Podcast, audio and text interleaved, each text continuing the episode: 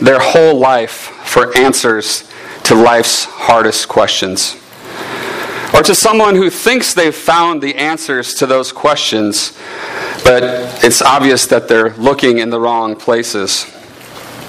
I was on the phone yesterday with a, a financial guy, and we were trying to find out some, some information, and we were getting con- conflicting reports. Um, some things online were saying one thing, and he was he had some other information, and he's like, ah, what? You know, Google. We just Google everything, and we we look for answers, and nobody's got the right answers. And then he said something like, you know. Let's just Google the meaning of life, you know? And I'm like, well, I, I think I know what that is, you know, and that's why I'm in the profession that I am. Uh, but it was a great reminder that that question is burning on people's hearts. Tim shared it in his story. Like, why am I here? What, what is this all about? People, people want to know why they're alive. People want to know what the meaning and purpose of life is. Uh, when I was, when Lindsay and I went to China in 2003, uh, we were on a college campus doing campus ministry, and I met a guy uh, named Michael. We were teaching some guys how to play American football, and I met this guy named Michael. And I'd been there several months. I'd had a lot of conversations with people. And I start talking to this guy, and he just starts asking me all these questions about the Bible and Christianity and American culture and all these things. And I was really just kind of shocked because it was clear that this guy wanted to know what life was about. He had been searching for meaning and purpose in life. And so there's this little book that we handed out. It was a testimony of, of this guy who had become a Christian, this Chinese guy. And I gave it to him, and I said, You know, start reading this. If you have any questions, you can you know write them down and, and come talk to me. And I'd done that I don't know how many times with other people, and nobody had ever come to me with their questions. Well, I get a text the next day from Michael. He said, I read the first chapter of the book, and I have a bunch of questions. Can we meet tomorrow? And we get together, and he's got like two notebook pages just full of all of these questions. And we sit down, and he just starts talking about how from the time he was a little kid, he knew that God was there, but he just didn't know what uh, to call him. And he knew that there was more meaning and purpose in life than, than what was going on around him. And just as I began to walk with him and, and unpack the truth of the gospel to him, it was amazing to see God just open his eyes. Uh, last week, when Dr. Carroll was here, he shared from Job chapter 28, and we looked at how humans dive down into the deepest parts of the earth and they search, and, and they're just searching for rocks, basically. Uh, they're trying to find meaning they're trying to find it in gold or silver, and all it is is, is rocks. And he titled his sermon, The Impossible Human Quest. And then there, the question was asked there in Job 28, verse 12 Where shall wisdom be found? They, we search for all these things, but where is wisdom? And the conclusion is that God knows the way to wisdom. God says at the end of the chapter, God speaks to man he says, Behold, the fear of the Lord, that is wisdom, and to turn away from evil is understanding. How do we, as Christians, how do we, as the church, as God's representatives on this earth, how do we serve as a guide to a world that is looking for answers in all of the wrong places? Now, for some of you, you get really excited when you think about this, when you think about having an opportunity to talk to people about Jesus, to have these conversations. For others of you, if you're like me, it's a little bit exciting, but it's also a little bit nerve wracking. You're kind of like, oh, I don't know what this person's going to think, or I don't know what to say all the time. That's okay. Maybe some of you are like, there's no way I'm, I believe this, but there's no way I'm talking to other people about it. Or maybe you're here today and you're not really sure what you believe about Christianity and what you believe about the Bible. No, maybe you're here because, like my friend Michael, you say, I want some answers. I know there's something more out there, and I want some answers. Or maybe you're here, maybe somebody drug you here, maybe you don't want to be here, and you're like, I don't think there's answers. What's this guy talking about? Um, but wherever you're at on that journey, and we're all in different places, I'm excited that you're here this morning. I'm excited to be able to share God's word with you and see what his word tells us about this journey that we're on. So we're going to be looking at Job chapters 29 to 31. And again, with the help of the framework that I explained earlier creation, fall, redemption, and consummation. We're going to be unpacking that a little bit as we go through these chapters. Um, I've found this creation, fall, redemption, consummation framework really helpful, not just for myself for better understanding the gospel, but for being able to explain it to other people. And if you're interested, I got some great resources, some books and articles that kind of explain that a little bit more. Um, let me know. Um, when we first, again, when we first went to China, um, we were, I was trained in a method of, of sharing the gospel that was like, you know, here's this little pamphlet with all the answers, and you just download the information to people and then let them, you know, make a decision to receive Christ. Um, later on, I learned, I don't like the word method, but a method that we called conversational evangelism that took this creation, fall, redemption, and consummation framework and taught us how do you talk to people about your faith on a day to day basis? How do you take something that happened in the world, or a newspaper article, or a story that someone tells you about their life? How do you dive into that story and unpack the gospel without just this one, two, three, four, here you go? And what was really helpful in this creation, fall, redemption, consummation framework was four questions. If you're taking notes, I would, I would write these down because we're going to be kind of talking about these. Um, the four questions, and they match up with, with the four stages, is ought, is, can, and will. How ought the world be? Creation. How is the world now? Fall how can the world be redemption? And how will the world be consummation? In these three chapters of Job, we see Job longing, lamenting, and appealing. He's longing for the ought, he's lamenting the is, and he's appealing to the can. Now, just a reminder for you about kind of the overall structure of Job. It's a really long book, and you know, we're trying to remind you of kind of how it works. And it's it's uh, it's hard for me sometimes to keep it all straight. But basically, Job is bookended by two chapters in the beginning that are prose. It's just an explanation of who Job is and what happened and God allowing Satan to attack him and all these things that, that are happening in his life. And then the very last chapter is um, Job repenting and the Lord answering Job's friends and then restoring Job. But in the middle, all these chapters in the middle, from chapter 3 to chapter 41, it's all poetry. And it's all arranged. Um, chapter 3 is Job lamenting his birth, which kind of mirrors these chapters we're looking at because it's just Job's monologue. It's him talking, it's not a dialogue with his friends. Chapters 4 to 27 are. Um, or 4 through 20, 4 through 27, and then 28, the wisdom chapter. It's, it's these dialogues with friends. And so there's all this back and forth with these three friends. And then next week, uh, we'll be looking at the another monologue. It's Elihu, uh, who comes and speaks to Job, and then the Lord answers Job. So we're kind of getting towards the end of that. I think the wisdom chapter is kind of like a middle thing that it all hinges on. So now we're kind of we're kind of working towards some resolution here. Um, I think these three chapters are a lot easier to follow than the conversations with the friends. As things are just kind of all over the place, and you, sometimes you're like, "Who's talking?" and "What's going on?" This is just Job, so it's a little bit easier. I think it'll be easier to follow. And so here we get to see Job's final appeal. It's kind of like a deathbed statement. Um, Job is he's just tired. He's tired of suffering, and he's he's calling out to God. And this is kind of the, the last the last statement. And, and we need to remember where Job is physically. He's been cast out of town. Everyone's rejected him. We're going to see that here in, this, in these chapters.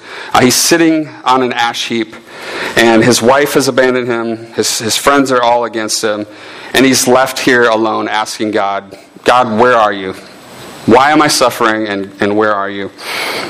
Again, I think these chapters really lay it out beautifully, so this will help us kind of dive in and, and understand what's going on. Um, so, a couple questions. What can we learn from Job? Obviously, it's here in our Bibles. There's, there has to be something tangible for us to take from this. What can we learn?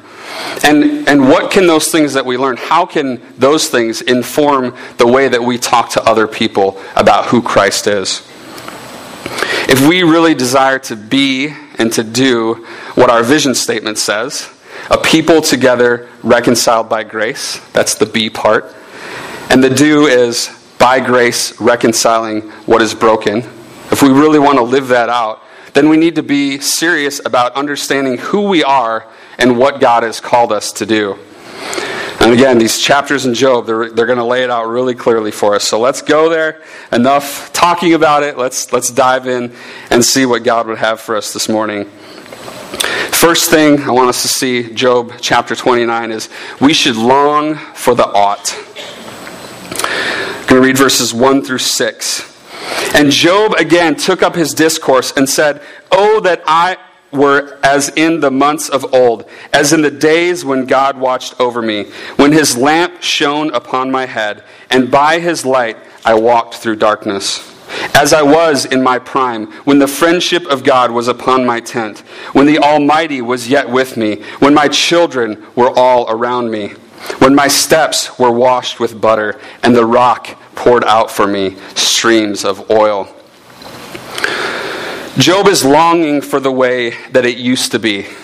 He's longing for that time when he had friendship and fellowship with God, when his children were all around him. And it talks here of this the butter and the oil that's speaking of God's abundant provision. Job is looking back and remembering those days. And again, we don't know how long ago that was. We don't know when, when all this started happening. You know, I, I don't think it was just a couple hours over a course of conversation. I think this is probably many months that he is sitting there, weeks at least, maybe longer. So Job is, is thinking back to how things used to be. And this, this ought is, you know, again, it's, it's related with creation. Um, and we you know, need to think about that. Job here, um, what he's longing for obviously isn't the same as Adam walking in the Garden of Eden with, with God and there was no sin.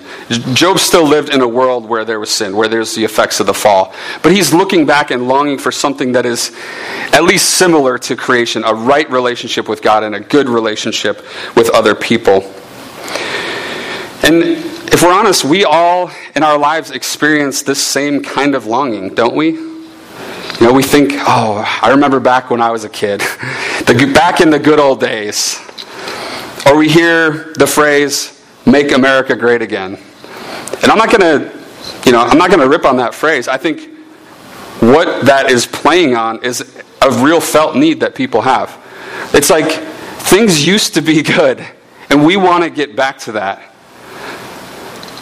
And that's understandable.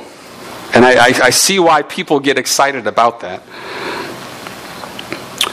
Well, it's not only Job's relationship with God and restoration of, of his family life that he longs for. Let's look at verses 7 through 10. When I went out to the gate of the city, when I prepared my seat in the square, the young men saw me and withdrew, and the aged rose and stood. The princes refrained from talking and laid their hand on their mouth. The voice of the nobles was hushed, and their tongue stuck to the roof of their mouth. Job had influence. When he showed up at the city gate, people noticed. People stopped and they paid attention to him. When he spoke, the princes and the nobles didn't even dare to speak. It says their tongues were stuck to the roof of their mouth when Job came on the scene. Verses 11 through 20, we're not going to read all of that. Uh, Job explains how he delivered the poor and the fatherless, the widow and the needy. Job didn't just talk a big game. He didn't just make all of these promises about all of these things that he was going to do. He got down and dirty and he helped the lowest of the low. Let's look at verses 21 to 25 together. Men listened to me and waited and kept silence for my counsel. After I spoke, they did not speak again, and my word dropped upon them. They waited for me as for the rain, and they opened their mouths as for the spring rain. I smiled on them when they had no confidence, and the light of my face they did not cast down. I chose their way and sat as chief, and I lived like a king among his troops, like one who comforts mourners. So Job had it all. He had power, he had influence, He had respect in the community. It says he lived like a king among his troops. He had protection. He had people around him who cared about him and who, who protected them. But he lived with them. He was in their presence. He was on their level. He was a humble leader. And this is the way it ought to be. This is the kind of thing, the kind of society, the kind of environment that we ought to long for. This is what people around us are longing for. A world where relationships are characterized by righteousness and justice. So, what do we say to people? What do we say when those who are around us, who are searching for answers, ask the question, why? Why is the world in the mess that it's in? Why is our country falling apart? Why is my marriage or my relationship with my kids falling apart? Why can't I maintain healthy interpersonal relationships? Do we have answers to those questions? Can we guide people in their search for the ought? Where is wisdom? If we can answer that question, and if we can see deep down how we and others are all longing for the ought, I think we can provide answers to people's questions. But it's not just enough to know the answers, it's not just enough to point them to the ought. We've been talking a lot throughout the book of Job about sitting in it, especially the conversations with the friends. You can't just, you can't just sit down and read the book of Job straight through. There's, there's too much going on. You need, to, you need to read these conversations with the friends. You need to read these chapters, 29 to 31. You really need to sit in it. You need to let, just let it soak in. And sometimes we need to sit with people in the is. We need to listen to their laments. We need to weep with those who weep, and we need to mourn with those who mourn. Not just give someone a pat answer. Not just say, oh, well, Jesus will just fix all your problems. He will, but maybe not right away. Let's look together at chapter 30. We're going to see the second thing here is that we should lament the is the way this is set up, um, chapters 29 and 30, it's kind of helpful to, to understand this. It's called a chiasm. Uh, if you have ever studied anything about Hebrew poetry, you really can't study Hebrew poetry without kind of understanding how this works. It's, it's just really there. Um, there's whole books of the Bible that are set up this way. So it's like A, B, B, A. So there's a statement, and then there's another statement that's repeated, and then it's back to the original statement. So the A's mirror each other, the B's mirror each other. So if you can picture this, in Job 29, the first part, chapters 1 through 6, Job is describing how he had fellowship with God. Okay, that's the first step. Then in the second part of chapter 29, it's talking about his dignity and his influence on other people. So it goes from God to others. Now in chapter 30, He's going to stick with the others theme, verses 1 to 5. He's going to talk about others' indignity toward him. And then the end of the chapter, he's going to back up and talk about his relationship with God. So that's kind of how it's set up. And if you read through this yourself, uh, you'll see it. Um, it's just helpful to kind of have that visual in your mind. Verse 1, chapter 30. But now they laugh at me, men who are younger than I, whose fathers I would have disdained to set with the dogs of my flock. These words, but now, uh, these can be glorious words. They're actually my, probably my two favorite words in the whole Bible. And maybe you know why and where they occur. Ephesians chapter 2. Paul talks about how we're dead in our trespasses and sins. We're children of wrath. And then verse 4 says, But now, but now what? But now God has done what? He's saved us. He's raised us up. He's seated us, us with Christ. But now, two amazing words, two glorious words, but they can also be two dreadful words. And we see that here. It's a total reversal of Job's fortunes. But now they laugh at me. This word in Hebrew, laugh, if you look back up two verses, in 29 24, Job says, I smiled on them when they had no confidence. Same exact word. Job smiled on these people. Job loved and took care of these people, and now they're smiling, laughing at him. This is very deliberate. I mean, it's just switched right away. It's like Ephesians 2 from horrible to awesome. Job goes from awesome to horrible, just like that. The tables are turned. I love how the New Living Translation puts this verse. It says, But now I am mocked by people younger than I, by young men whose fathers are not worthy to run with my sheepdogs. These are some bad dudes.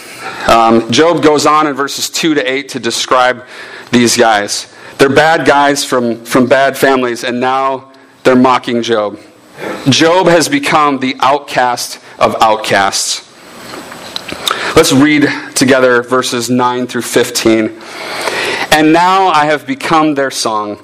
I am a byword to them. They abhor me. They keep aloof from me. They do not hesitate to spit at the sight of me. Because God has loosed my cord and humbled me, they have cast off restraint in my presence. On my right hand the rabble rise. They push away my feet. They cast up against me with their ways of destruction. They break up my path. They promote my calamity. They need no one to help them. As through a wide breach they come, amid the crash they roll on. Terrors are turned upon me. My honor is pursued as by the wind, and my prosperity has passed away like a cloud. Uh, verse 9 here, these words, and now, it's the same Hebrew as but now in verse 1, so it's the same thing. Job is describing this reversal of fortunes. It's bad enough um, that they laughed at him. Now, here in verse 9, they're making songs about him. Why are they doing this? Why have the tables turned? Job tells us in verse 11 Because God has loosed my cord and humbled me. The imagery here is of a bowstring being cut. Um, in chapter 29, 25, Job says that he was a king among his troops. And I kind of picture Job sitting in the middle of maybe these huge chariots, and he's got his bow and he's just taking people out. He's protected. He's got armors, armor guys around him. He's not going to be hurt. And now what happens? Snap. God has cut his bow. He's vulnerable. He's, he's a goner. Verse 14 um, explains how Job's life is, is like a city that was once safe with gates and walls, and, and now it's breached. Now it's under siege. And everything that he had, in verse 15, everything that he had has been blown away. And now he sits on this ash heap, lamenting the is. Let's read together verses 16 to 23. And now my soul is poured out within me. Days of affliction have taken hold of me. The night racks my bones, and the pain that gnaws me takes no rest. With great force, my garment is disfigured. It binds me about like the collar of my tunic. God has cast me into the mire, and I have become like dust and ashes. I cry to you for help, and you do not answer me. I stand, and you only look at me. You have turned cruel to me. With the might of your hand, you persecute me. You lift me up on the wind. You make me ride on it, and you toss me about in the roar of the storm. For I know that you will bring me to death and to the house appointed for all living. Again, this section starts off, and now. Verse 19, Job, again, he, he, blames God for abandoning him. And his cry here in these verses is similar to the Psalms of lament that we see in many of the Psalms, where the psalmist is saying, God, where are you? Why won't you answer me? Why won't you come to my rescue? Verses 20 to 23 here, this is the only time in these chapters that Job really directly addresses God. And the weight here of, of these feelings of abandonment that Job is expressing are so heavy. Just look at the language here in, in verses 20 and 21. I cry out to you for help, but you do not answer me. I stand and you only look at me. You have turned cruel to me. With the might of your hand, you persecute me. This is heavy, heavy stuff that Job is going through. And maybe you can relate to this. Maybe right now in your life, you kind of feel like, yep, God's hand is, is pretty heavy on me right now. God, where are you? Why am I going through these things? It's okay to feel that way. It's okay to tell other people about it. It's okay to tell God that that's how you feel. We don't want, you know, we're not here, again, we're not here to be entertained. We're not here to pretend. We're not here to come and be like, oh, it's Sunday, I got my, I got my game face on, I'm, I'm good to go, just going to make everything look good. Don't do that. Please, don't do that. We want, to, we want this to be a safe place for you. We want this to be a place where you can come and you can be real. You don't have to tell the whole church, but just find, find a person. It doesn't have to be me or one of the other elders. Find a friend. Find someone who you can talk to. We want this to be a place where it's okay to struggle. It's okay to have questions. It's okay to have doubts. And like you know, we've been encouraging to, for us to sit in Job. If you, if you know someone is, is hurting and struggling, go. Just encourage them. Sit with them in it and listen. Well, verses 24 to 31, uh, they further describe in really poetic detail the reversal of Job's fortunes. Again, we have a man here who, who feels himself to be under the wrath and the curse of God, forsaken by God and not because of something that he himself has done. Sounds familiar, doesn't it?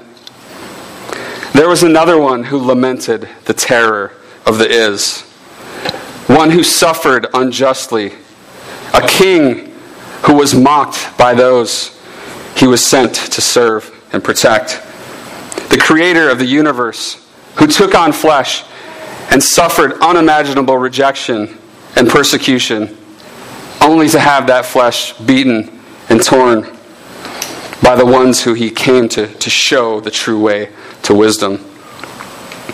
My God, my God, why have you forsaken me? was his cry. His city walls were breached, and his gates were broken down. His bowstring was cut by God, and his closest friends rejected him and fled.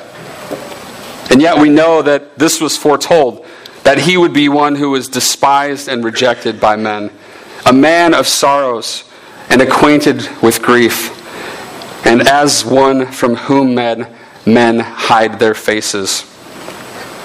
And while Job here, his suffering is undeserved, we never really understand fully why he suffered.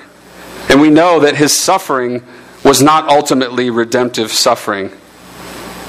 Only the suffering of the perfect Son of God on that cross for you and for me has the power to redeem us from this broken world, to redeem us from the terror of the is. And that's the message that this broken world outside of these walls needs to hear. If we're going to come alongside people and sit with them in their suffering, provide comfort for them in the midst of their afflictions, we can't come without the hope of the gospel. And the good news is that we don't not have answers to their questions. We know what the answer is. Now, again, it might not be just pray this prayer and, and Jesus is going to fix all your problems. It might take months, it might take years. But we need to sit with them in that. I was at the YMCA uh, last week, and an uh, African American guy that I've been getting to know named Marquise, he came in when I was kind of coming out. He's like, Man, what do you think about all these shootings by these police lately? And I'm like, know, it, there's not a simple answer, right? I don't just say, oh, yeah, it's bad, like, see you later. But, I, like, there's so many levels to this, right?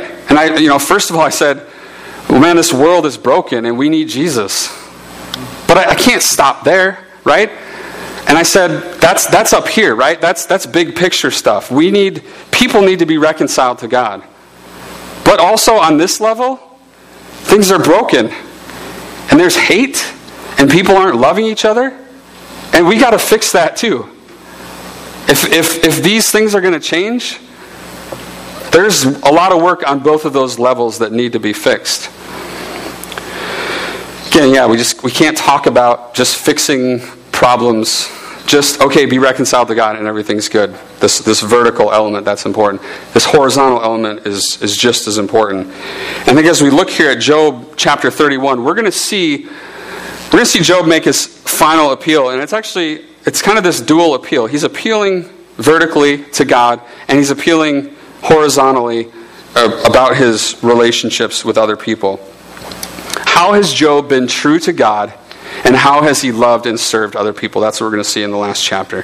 So, the third thing that I want us to see is that we should appeal to the can. Again, the can is the redemption stage. It's the hope that God is going to come through in the end, and, and then he's going to deliver Job from his misery. Now, obviously, for Job, this is not as clear. It wasn't as clear for him as it is for us today on this side of the cross. Here's what we do know we know that Job obviously doesn't have a full, clear picture of who the Messiah is. He doesn't have a clear picture of his need for Jesus' death on the cross to pay for his sins. We've, we've been over that over the last few weeks. But Job, like others in the Old Testament, had faith in God. He had true faith in God, and he looked forward to God redeeming him and rescuing him. So we can't just we can't just cut this like, oh, he didn't really get it, whatever. He, he believed. He was a believer.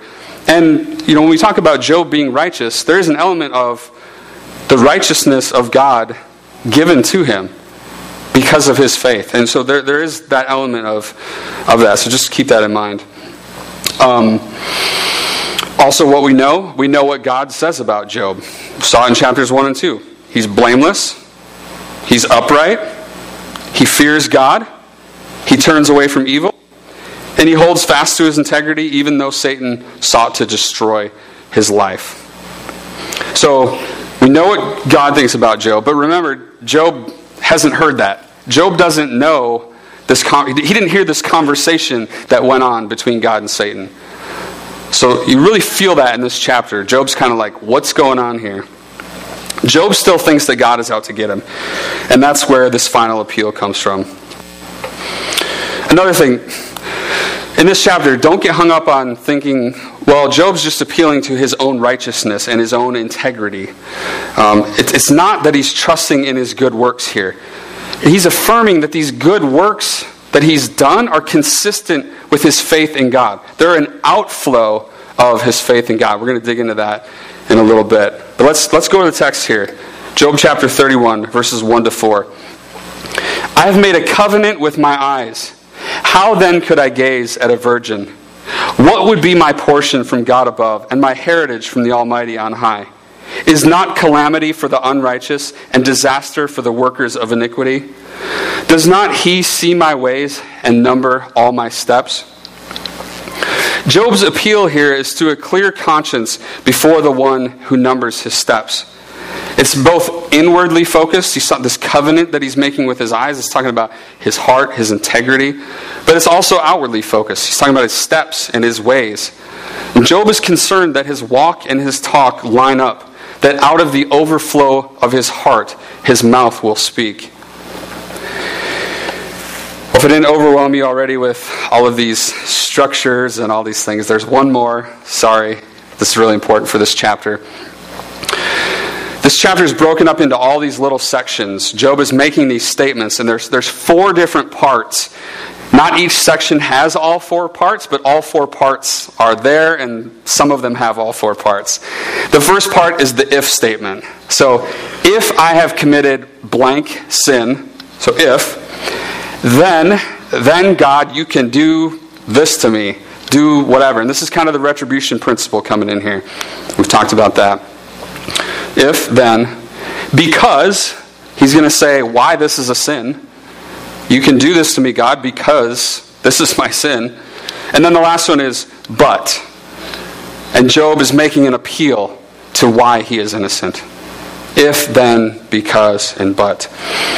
The topics that are covered throughout this chapter, this isn't even an exhaustive list, but he's going to talk about dishonesty, adultery, oppression, trust in wealth, idolatry, vindictiveness, hypocrisy, exploitation, and on and on. There's more. It's a very thorough list that Job goes through. It's a list of things that I think help us to better understand. This is really important. Why did Job have the influence in the community that he did in chapter 29? When Job rolls into town and even the princes and the nobles don't speak, why is that? Job's integrity as a leader was vitally important. People followed him because they trusted him and they respected him. He treated them with respect. And he earned that trust and that respect by the way he lived his life. again, as we go through these, we're going to see that I think there's always a connection between the heart motive and the outward action. We can't separate those two things. In verses 5 to 8, we're not going to read it, but Job appeals to his honesty both in his heart and with his hands, with his desires, with the way he loved others, and, and with the way he did things with his hands. Let's look at verses 9 through 12. We'll read that. If my heart has been enticed toward a woman, and I have lain in wait at my neighbor's door, then let my wife grind for another, and let others bow down on her. For that would be a heinous crime. That would be an iniquity to be punished by the judges. For that would be a fire that consumes as far as Abaddon, and it would burn to the root of all my increase. These are some, these are some tough verses. And this is very explicit language here. He's not, he's not mixing words here. The retribution principle that you, if you do bad, you're going to get bad. If you do good, you're going to get good. That's, that's what Job's talking about. He's talking about that, and then he's talking about an eye for an eye. If I do these things, let it be done to me. Here he's saying, My heart has not been enticed, and I have not acted on it. Guys, how are we doing here? Job's appeal here in these verses is very closely tied to Proverbs chapter 6, 27 to 29. Want to talk about wisdom? This is wisdom.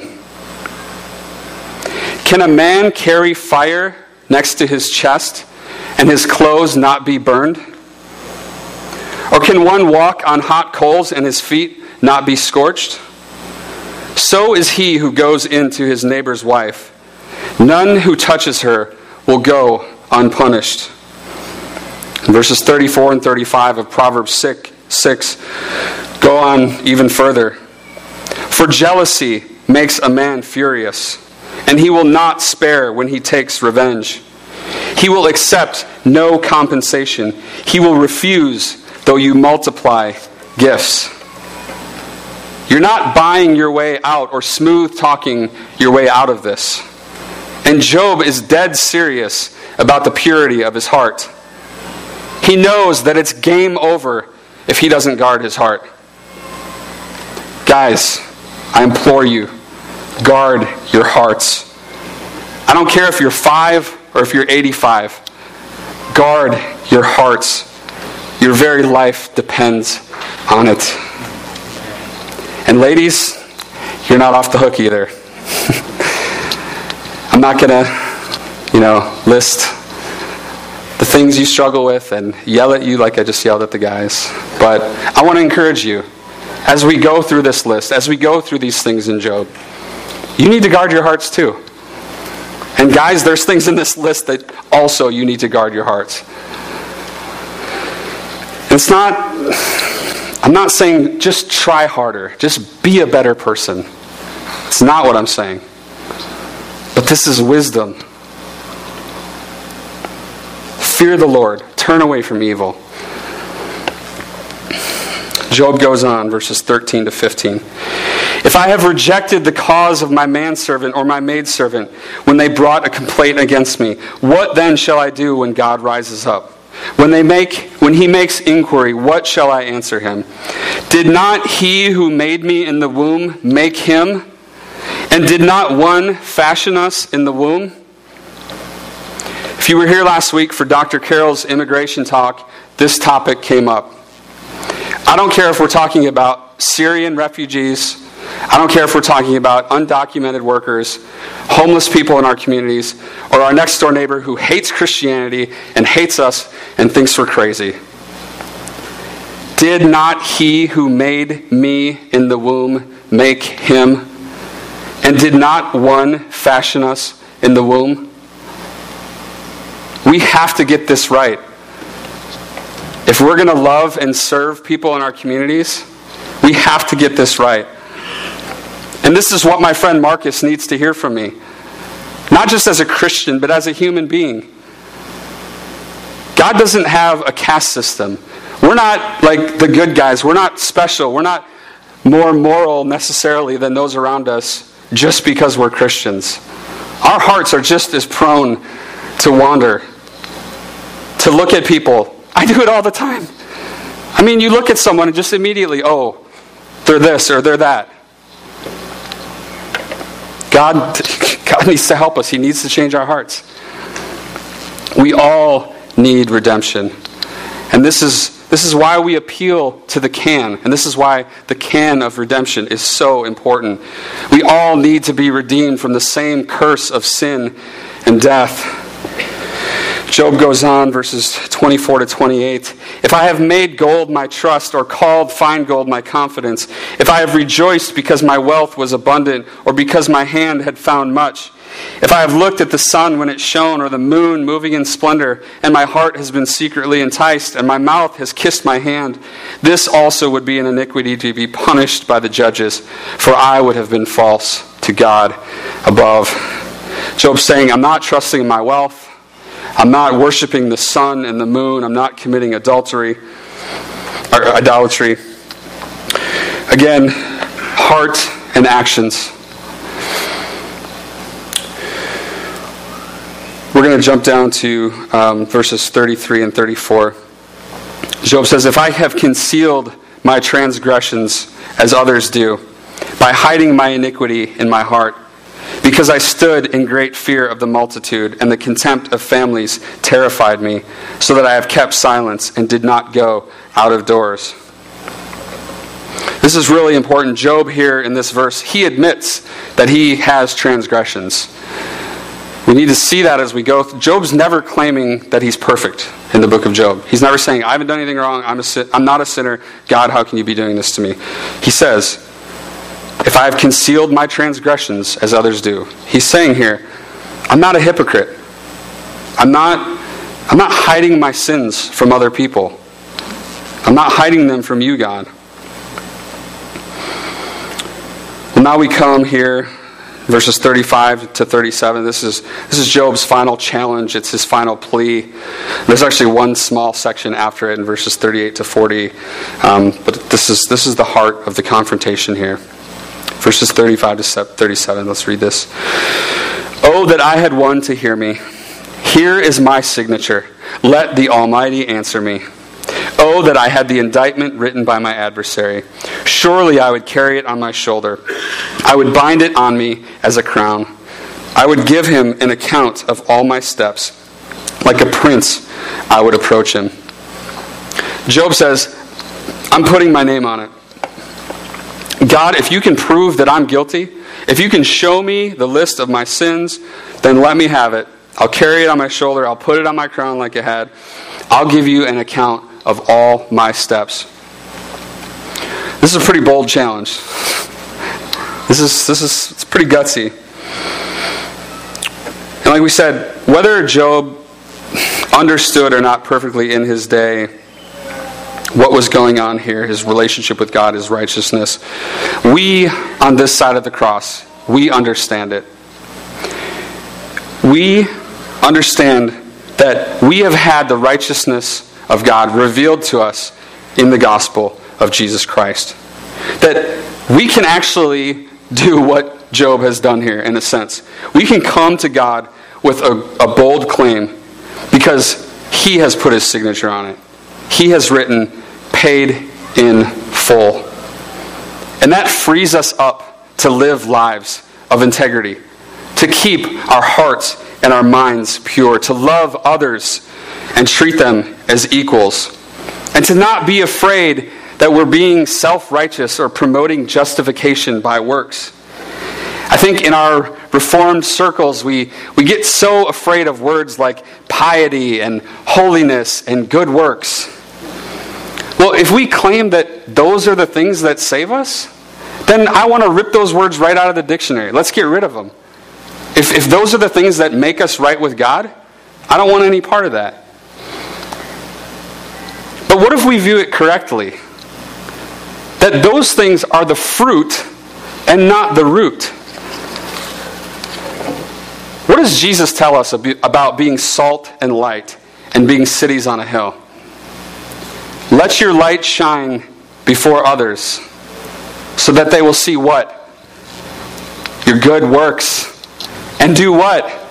Give glory to your Father who is in heaven. Good works are good. They point people to the Lord. And God gets glory from them. Ephesians 2:10 God has prepared good works for us in advance that we should walk in them, that we should do them, that we should fulfill his purposes for us. 1 Peter 2 11 and 12, and I'll, I'll end with this. Peter writes, Beloved, keep in mind the language here, again, related to our immigration conversation last week. Beloved, I urge you, as sojourners and exiles, to abstain from the passions of the flesh which wage war against your soul. Keep your conduct among the Gentiles honorable, so that when they speak against you as evildoers, they may see your good deeds and glorify God on the day of his visitation. Folks, the world around us is going to think we're crazy, okay? We just, they are. We need to be okay with that. We're, we're probably going to be accused of all sorts of things, like Job was, like Jesus was. But Jesus is coming back. And when he does, what are people going to say? Will they see our good deeds and glorify God? This is the will of the ought is, can, and will. The will is consummation. When Jesus comes again and he makes all things right. In the meantime, we struggle and we suffer and we hope and we wait and we pray in the is, knowing that the can has already happened and the will will. Brothers and sisters, let us not lose hope and let us go out into this world and let our lights shine before others so that they will see our good deeds and give glory to our Father who is in heaven. Let's pray.